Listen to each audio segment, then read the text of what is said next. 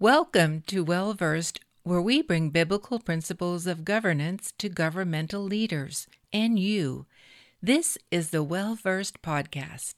Well, we're going to continue our discussion about the elections, and I want to touch on a most delicate topic, and that topic is honesty and transparency in elections.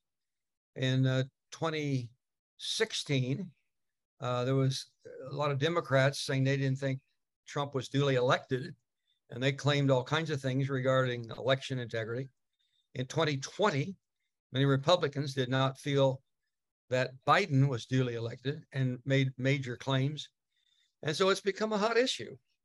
Depending on the year, both parties have made pretty strong claim about what I hope we all want. I certainly hope both Republicans and Democrats want integrity and transparency and honesty in elections. That is the foundation of a constitutional republic that votes democratically. That being the case, I want to go to Garland Favorito. We introduced him earlier.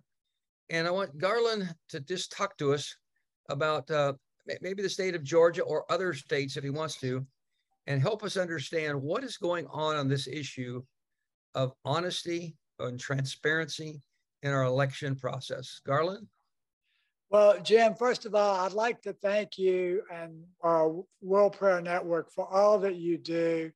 It's just an amazing in what you're trying to do to educate Christians as to the election transparency and a whole variety of issues. So first of all, I wanted to say thanks to you and also to Senator Harbin, who has been very instrumental in election transparency and honesty here in Georgia. He had a bill, Senate Bill 538, that would have given us very, very secure ballots and resolved a lot of the issues that we have had, given us the ability to detect counterfeit ballots. That bill never got a hearing. It was blocked by the Lieutenant Governor, Jeff Duncan. And we are, so certainly I want to be grateful to both you and to him. And it's a real pleasure to be with you tonight. The bill 538, what did it call for that made it so controversial? The Lieutenant Governor blocked a bill that I presume was for honesty and transparency in election. Well, that's exactly right. And it wasn't controversial at all, Jim. It provided a lot of security features like holograms, watermarks. It had a control numbers on it so you couldn't duplicate it. And it even had a stub that you could take and basically go home and verify that your vote was recorded correctly. It's a private stub that only you and it would have. So it had that type of ballot could have been used here in Georgia with the passage of Senator Harbin's bill, but instead that bill did not get a hearing because it was blocked by the Lieutenant Governor, who's been very much against transparency and honesty in elections here in Georgia. Whoa, that's sobering to hear. Well, give us an overview. Help us understand what has been going on in the recent elections. Give us an understanding of that. Sure, Jim. So in regards to the counterfeit ballots that I was just talking about and Senator Harbin's bill, we had 6 sworn affidavits that there were counterfeit ballots in the Fulton County election results, totaling to the tens of thousands. Now, remember that the election margin here was 11,779 votes. So these affidavits and the allegations of counterfeit ballots that were made by 4 senior Fulton County poll managers and 2 audit monitors. That alone, what they believe, we believe still exists in the results right now as we speak, these counterfeit ballots would probably be exceed the margin of victory in the presidential race. That's just one thing. Another thing that we found Jim, here in regards to Fulton County, which is the largest county in Georgia. It encompasses North and South Metro Atlanta. we found that Fulton County certified 17,724 more votes than what they had ballot images for. So it's impossible to have a vote without a ballot image, because the ballot image is used to create the cast vote record, and then the cast vote record is tabulated to get the election results. So it is technically impossible to have more votes than ballot images, and yet Fulton County had 17,000 more votes than ballot images, and that is also far greater than the 11,779 vote margin. So that's just two things. Moving on to some additional things, we found in our analysis, which was conducted by volunteers, that 102 counties had destroyed their Dropbox video surveillance of the 2020 election. That's in violation of both federal and state law that require two-year retention periods for all election records. That surveillance represented surveillance for over 181,500 ballots. Again, that is far greater than the 11,779 vote margin.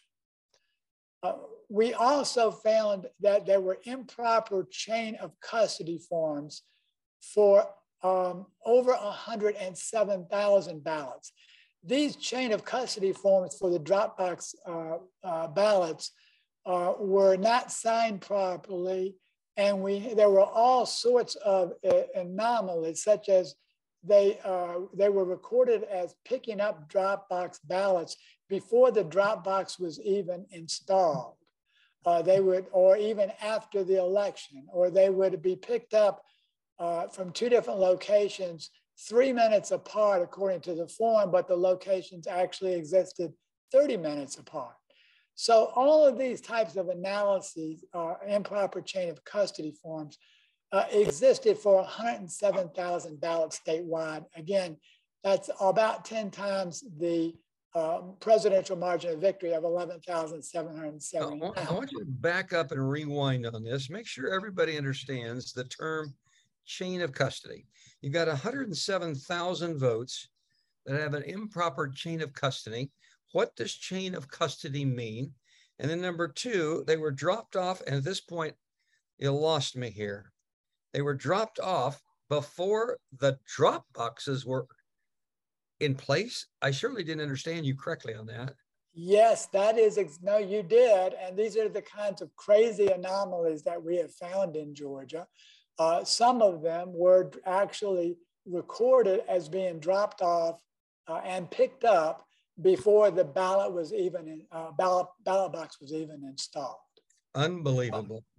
Yeah, and very crazy type things that don't make any sense. So in regards to chain of custody, Jim, there is a very specific required chain of custody according to the election rules here in Georgia, that two election workers have to pick up the ballots from the drop boxes, which were used in 2020. They have to sign the forms. They have to turn them over. Whoever receives them has to sign the forms. And there's a very precise chain of custody that was implemented for these drop boxes that were used in 2020. So that chain of custody was not followed for 107,000 ballots. What did you say about something I said about 30 minutes or about 3 minutes? Did I understand you correctly? Yeah. So another example of an anomaly would be, we would find that the Dropbox chain of custody forms would say that they picked up from one Dropbox and then 3 minutes later picked up from another drop box, which was actually 30 minutes in driving time from the first drop box. So it's a technical impossibility that the forms could be completed correctly. So what, I hate to ask this, what does that mean was happening? Well, when you have any time in Georgia, the number of votes that are in doubt exceeds the margin of victory, then that is an automatic re-election in the state of Georgia.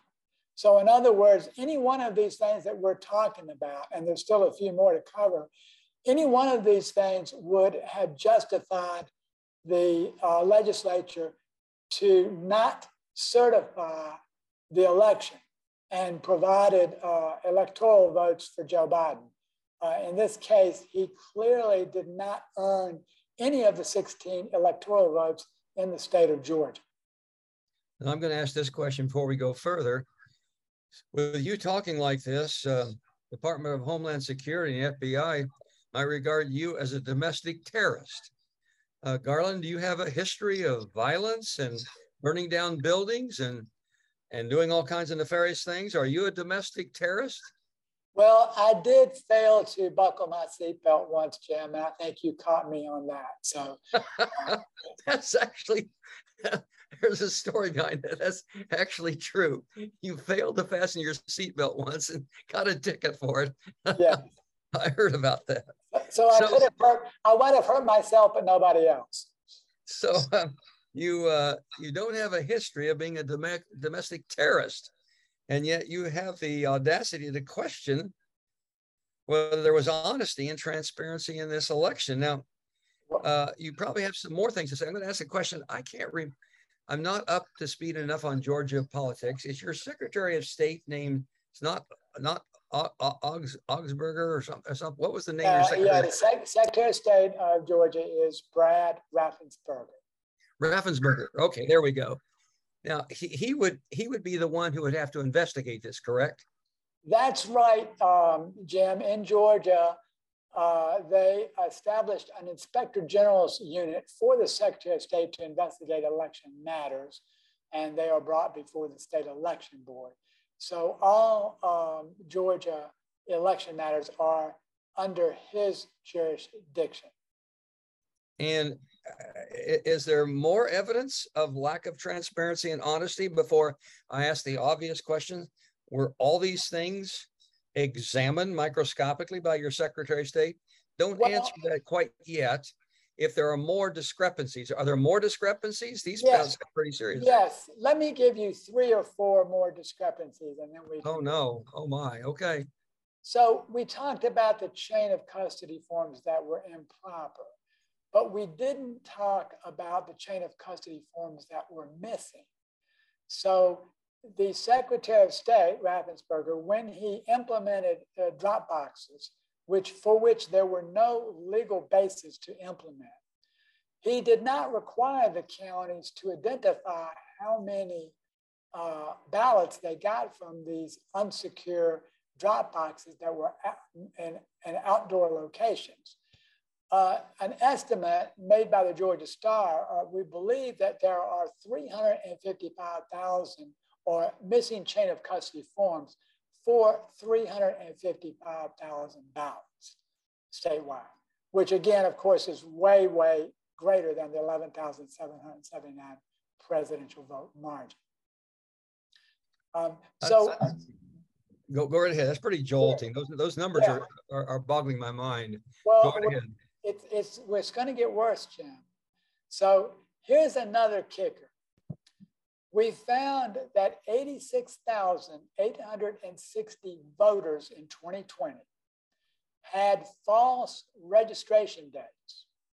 And the reason that we know that is because their registration date, which was on the history file which they voted, said that they registered prior to 2017.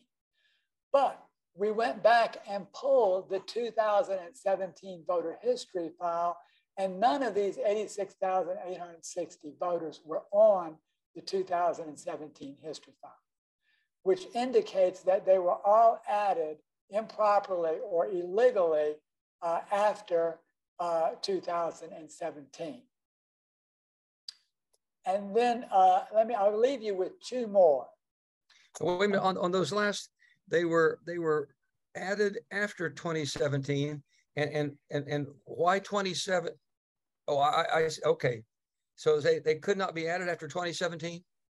They could. It was perfectly legal, but these voters on their history file, their voter record for 2020, when they voted, it says that they were registered prior to 2017 and some date prior to that.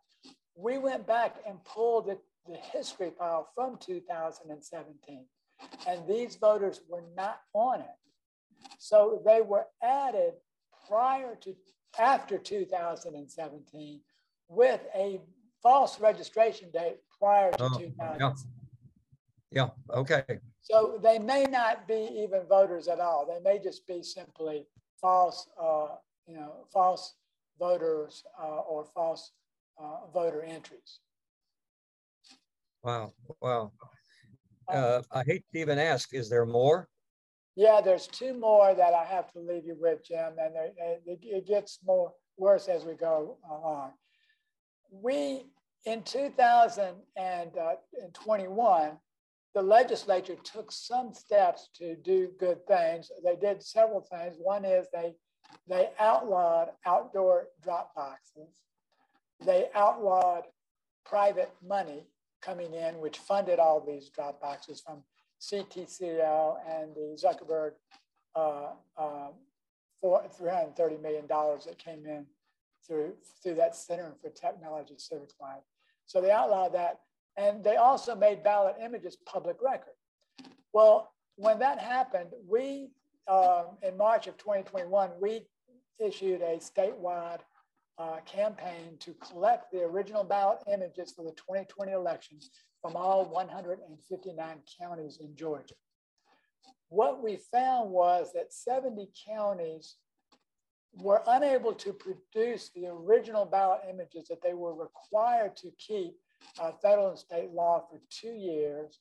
We found 14 counties refusing to comply with our open records request and 56 counties admitting that they had destroyed the original ballot images from the 2020 election. The total election records destroyed, which were ballot images, were 1.7 million ballot images destroyed in violation of both federal and state law. That's a doozy. And finally, I'll leave you with one more. After we made the ballot images public record, we analyzed those ballot images. And in Fulton County, we found that there was a wholesale replacement of the ballot images that are required to tabulate election results. So in other words, the ballot images were electronically altered prior to the certification of the 2020 Fulton County results. Okay, I want you to back up. Start that paragraph again. Repeat all right. What you said.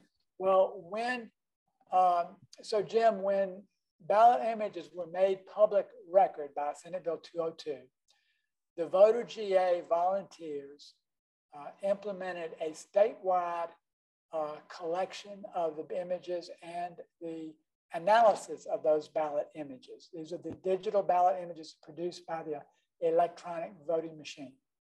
And what we found after we analyzed those, and in particular, the Fulton County ones, some of which were not destroyed like other counties, but we found that virtually all of them had been altered or they could not be authenticated. So the electronic ballot images were electronically altered prior to certification of the results. It appeared to have been with a mass wholesale replacement of those images.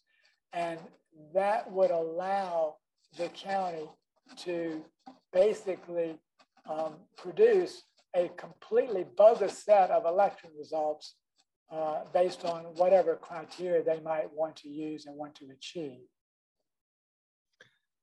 Well, this is quite a list. How, if we enumerate, how many, have you covered about 7, 8, 9 different Yeah, but I think there's about 8 there in the list, Jim, that are, I think, are really, really key. Those are just the 8 most critical ones we think that resonate with people around the country.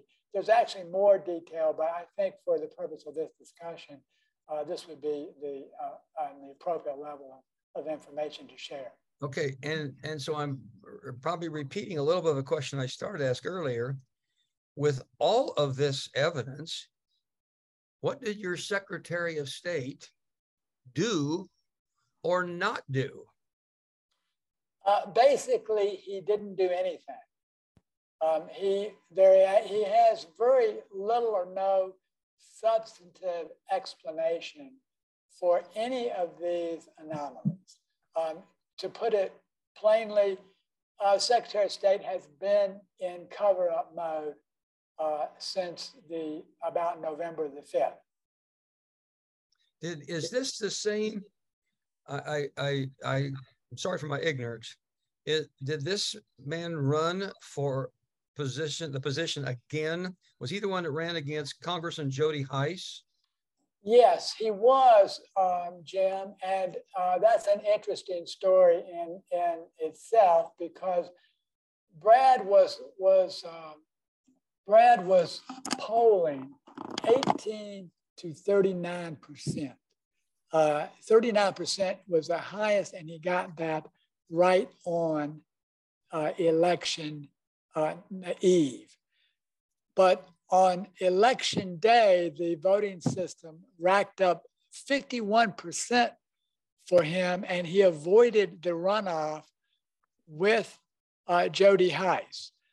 We did not believe that that was possible, and we at Voter GA felt that we had to do something. We could not let that stand with a secretly counted election using equipment that he had purchased, which has been found to violate 2 Georgia law by the United States District Court, because they have an unverifiable accumulation in QR codes. And I can explain a little bit more about that.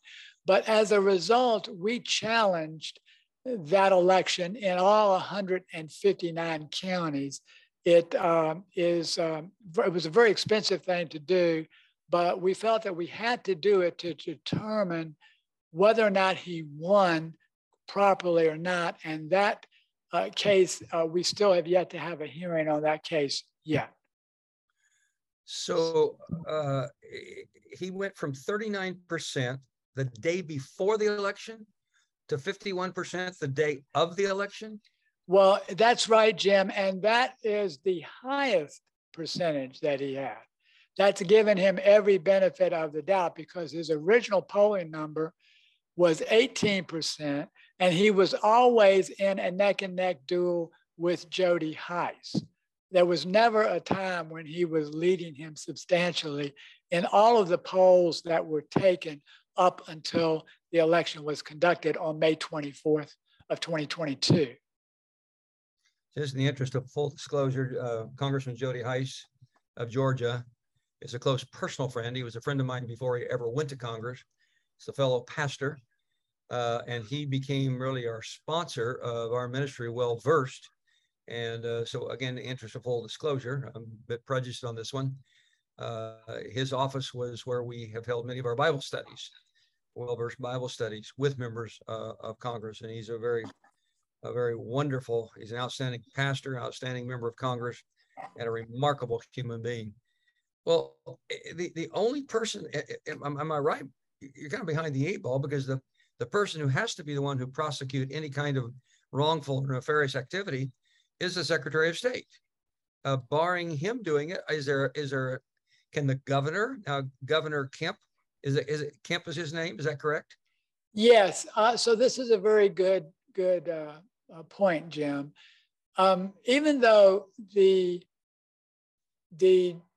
Secretary of State has jurisdiction over election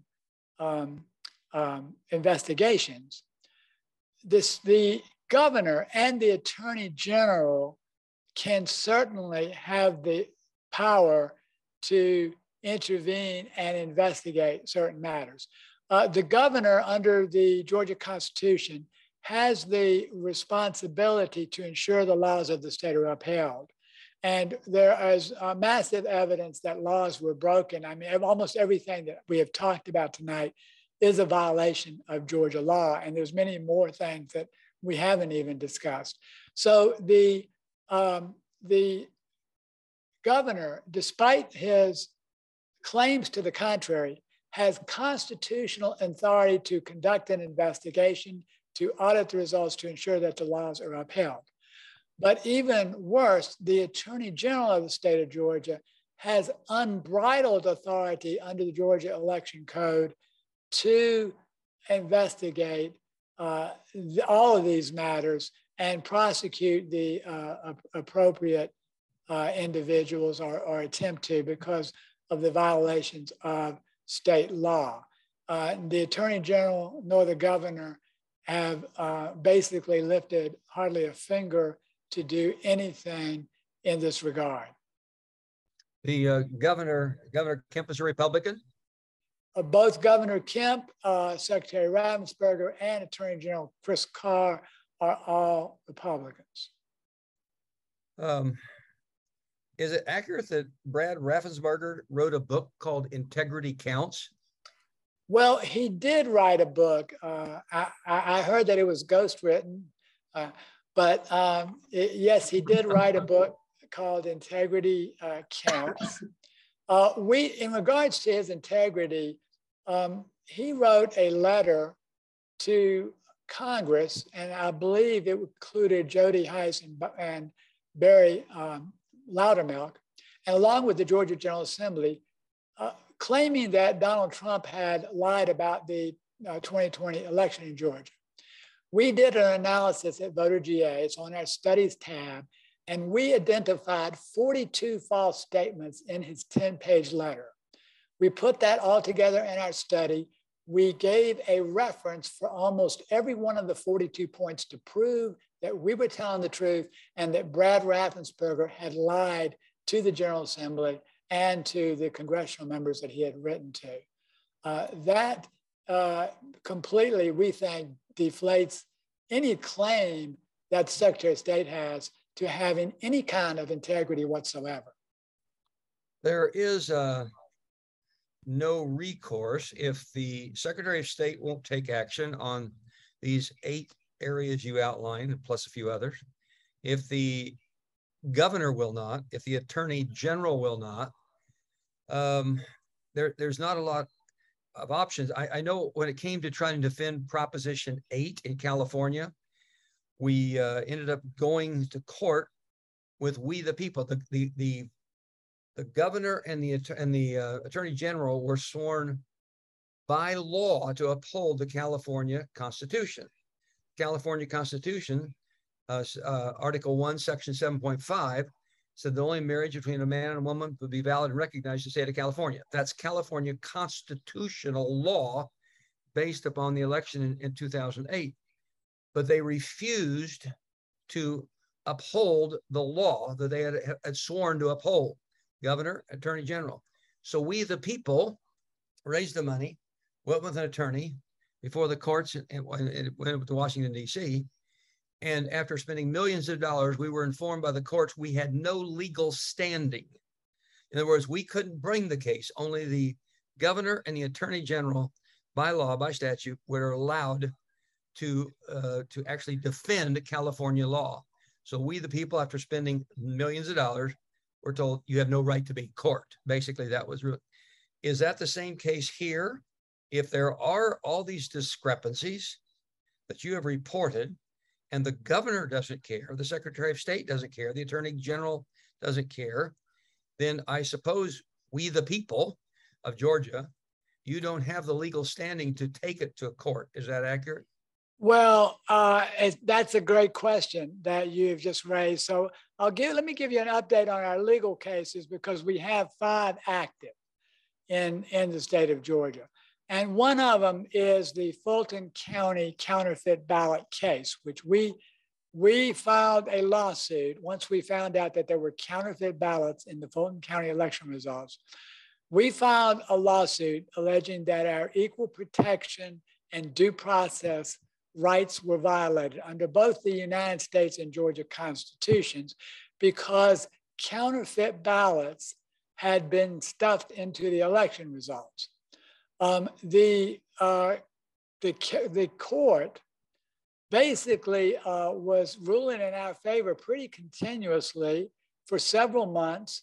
We got an order to preserve the ballots. We got an order to make the ballot images available for us. We got an order that beat back a dismissal attempt. We got another order to inspect the ballots. And we, just before we were about ready to start the inspection of the ballots, Fulton County went out and hired criminal defense attorneys to prevent us from looking at the ballots. That was their whole objective. And that was done at our taxpayer expense, and particularly me as a Fulton County resident. So we were appalled that they did this, but it's obvious they were doing it because they knew that there were counterfeit ballots in those election results. But the judge suddenly then reversed himself after 10 months of going down the path of finally getting ready to find out what actually happened in 2020. The judge then suddenly dismisses the case, saying that we don't have standing. And that forced us to appeal to the Georgia Court of Appeals. Now, the Fulton County Superior Court judge, well, actually, he's actually in Henry County. Basically, his order, what he did there was he cherry-picked a Linwood ruling by the 11th Circuit and to say that we didn't have standing.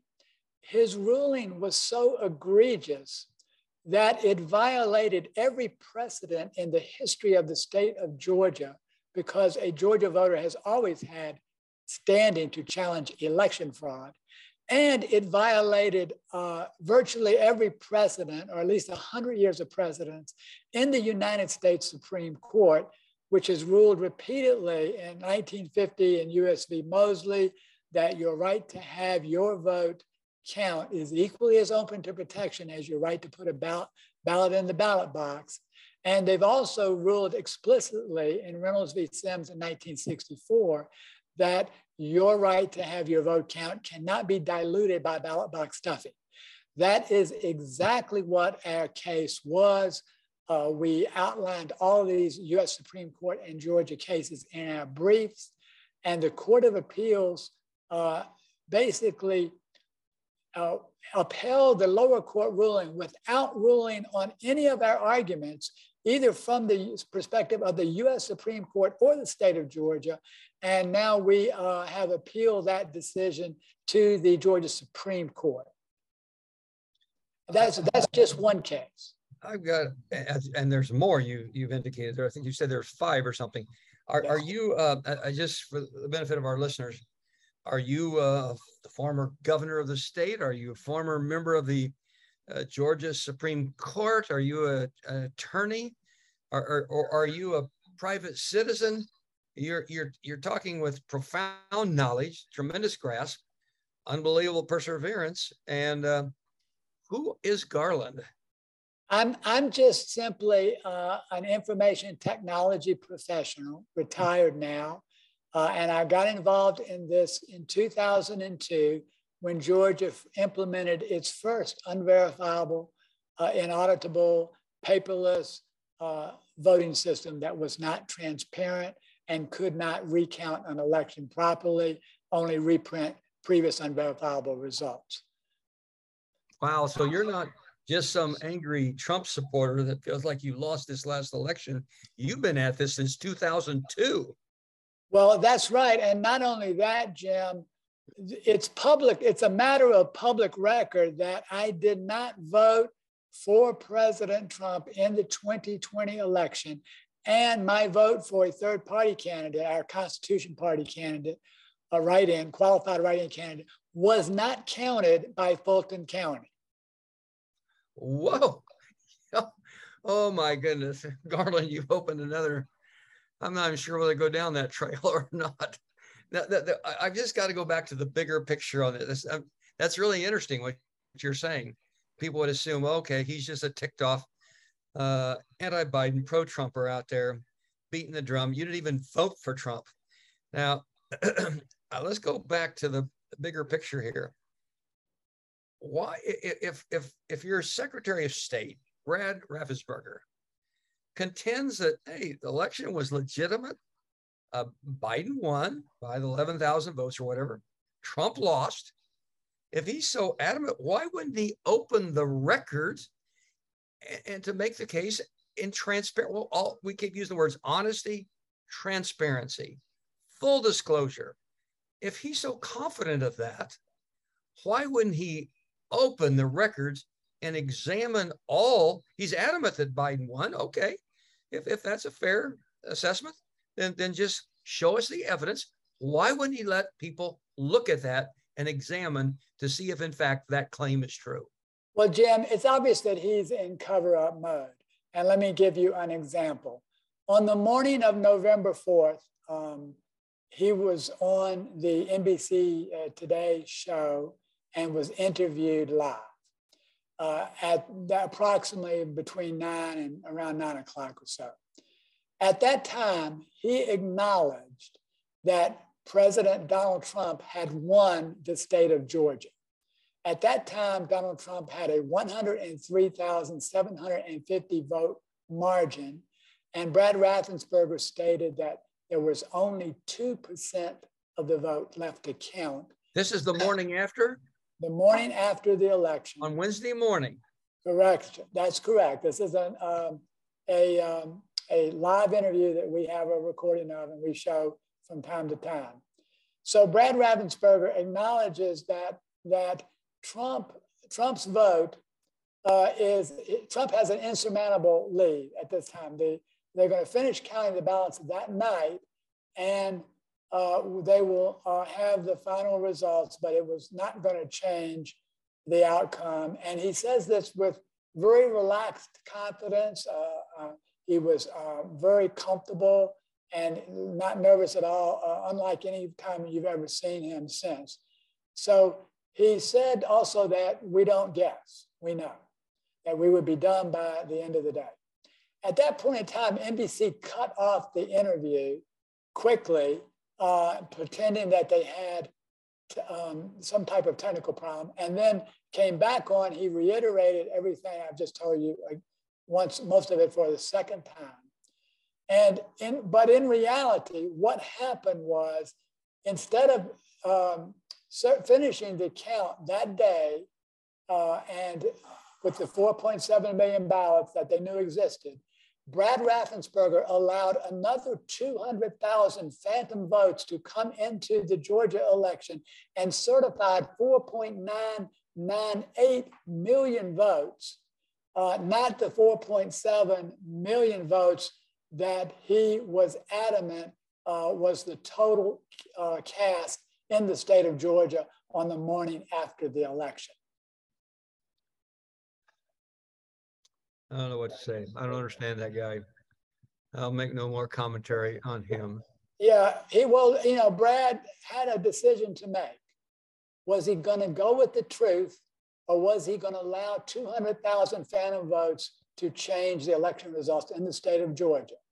For whatever reason, which we still do not know, he decided to allow 200,000 phantom votes to change the election results in the state of Georgia.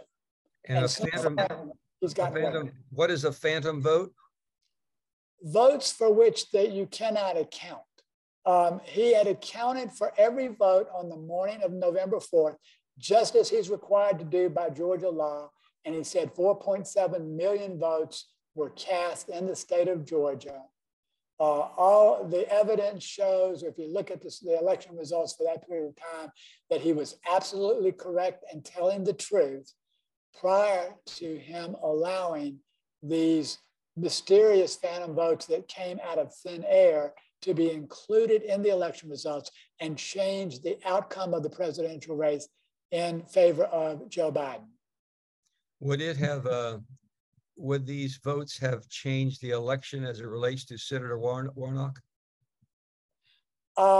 They could have possibly changed the election in results to the Senate election between David Perdue and John Ossoff, who, who is now the U.S. Senate. John Ossoff is now in the U.S. Senate. Based on the Fulton County altered election results alone, it is likely that David Perdue was as cheated out of his Senate seat as was President Donald Trump out of the electoral votes here, because that vote margin in that Senate race was about 27,000, I believe. That had that been a 27,000 vote difference, then David Perdue would not have been in a runoff with John Ossoff. So it is possible that both Trump and Perdue were cheated, but we won't know for sure, Jim, until we do what we have been advocating for the last year and a half, and that is to show us the ballots. Just for those who may be tuning in, this is a prayer call, and our commitment is to honesty and transparency in elections. You've been listening to Garland Favorito, and I want to ask you about other states, what's happening in other states, but I'm going to bypass that for the purpose of being able to go into prayer at this time. We begin to pray on this issue. Okay. And Jim, can I just add a few more quick updates on this case, and then I can identify some things that we can pray for? Sure. Okay, just real quickly, our other lawsuits. We have a lawsuit against the state to ban the current voting system in Georgia because it accumulates votes in a QR code that the voter cannot verify, and the United States District Court has already found that that violates two Georgia statutes. That case was dismissed immediately after, literally the same day that we found that the voting system had produced incorrect results in a primary, May 24, 2022 primary in DeKalb County, where a voter, a candidate who had 0 votes in her own precinct where she and her husband lived, had challenged those electronic results. They had hand counted audit and done an audit and found out that she was in first place instead of third place. The machine had shorted her several thousand votes, and then it had failed to count another 1,800 votes. So the day that was discovered, to prove that our case was correct, the judge dismissed that case, and we are currently in the Court of Appeals. She dismissed it on the grounds evidentiary. However, her requirement was to determine whether or not our complaint was sufficient. Our complaint was sufficient. She had no grounds to dismiss the case. We are in the Court of Appeals on that one. We mentioned the election challenge against Secretary of State's race, and we also, there was another election challenge that we made when a candidate who was not on the ballot received 3,317 votes in this May 24, 2022 primary. The system gave her 3,317 votes, and her name was never printed on any ballot. She had withdrawn before the ballots were ever printed. The one final thing, two final things, Jim, just to quickly mention, is that we have a lawsuit against the Secretary of State because he outsourced the voter registration database to a third party, and that's in violation of election privacy laws, the bid requirement contract laws in Georgia, and the scope of what the General Assembly has given him to do. They could not outsource voter registration data. And then finally, on those 1.7 million ballots that were destroyed, we are about to issue another lawsuit because the State Election Board has not responded to our demand letter to make their rules comply with federal and state law. So that's an update of where we are in Georgia, Jim, and that's all of our cases. And there have been some changes that have been made that have been helpful, not enough, but one of our basic prayer requests for the intercessors would be for honest judges. We have gotten a couple of very corrupt rulings in Georgia because the judges are either I guess just cowardly, and they're unwilling to do the right thing. When the Court of Appeals upheld our Fulton County ballot, the lower court ruling, the judge who wrote the ruling, we believe wrote the ruling, was immediately promoted to the Georgia Supreme Court after that highly corrupt ruling. So we've got a lot of corruption in the judicial system in Georgia, and I just wanted to point that out. I think that would be a key area to focus on. There are a lot of problems at the upcoming 2022 election. A lot of vulnerabilities still exist, and that would be another huge area to pray for. And we just need a breakthrough here in Georgia, because we feel that we've got all the facts, we've got the evidence. We're trying to do the right thing. We've got the law on our side, but we're not getting proper judicial decisions. What we're getting is political decisions. We got to get into prayer. So just answer these if you can in one sentence, which I know is very, very difficult. The first one is, are you in dialogue with people in other states who had similar problems? Yes, and we have found that their problems are very, very similar. We're seeing the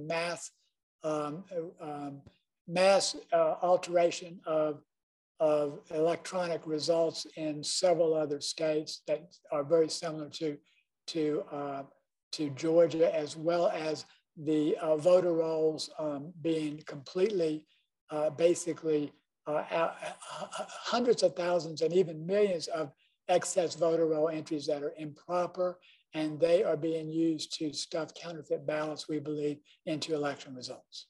We're between 40 and 50 days from the next election. Answer this one just in a sentence or two. Are we going to see all this just happen all over again?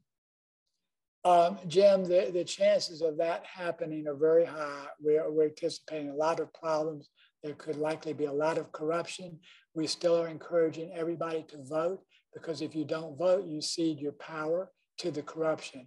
So yes, we do see a lot of problems coming up in 2022, November. If people want to volunteer to be not election judges, but if they can be poll watchers, is that advantageous to try to create honesty? Absolutely, Jim, poll watchers, but most importantly, poll workers.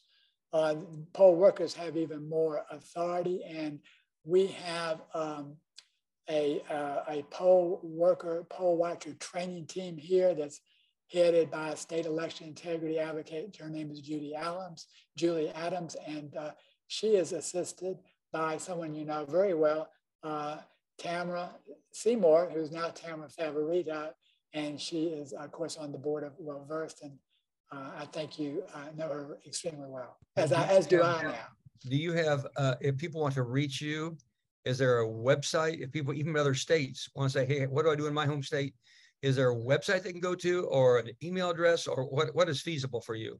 Well, they can easily go to voterga.org and the volunteer tab. They can sign up, and they'll find out more of what's going on in Georgia, or they can text the words, all one word, election integrity, to 404-777-0067. Repeat that one much more slowly, that last one. Yes, that would be 404-777-0067. Excuse me. Okay, I'm going to have you say it one last time. 404-777-0067. Okay. I think we're okay. I think go to, what'd you say? Voter GA as in Georgia. Voter GA. That's right. Okay, voterga.org. That's right, Jim. And all of our information is up there. The events, we have a lot of press conference. We have press releases that talk about all this, events of our press conferences, and we have all of our legal briefs are up there as well. I hope you enjoyed today's episode. Please read the show notes for additional details if you would like a copy of the book or resources mentioned. Remember that Well-Versed is a 501c3 tax-deductible nonprofit organization. We rely on your support and partnership. Thank you for listening to the Well-Versed podcast. For more information, please go to www.wellversedworld.org.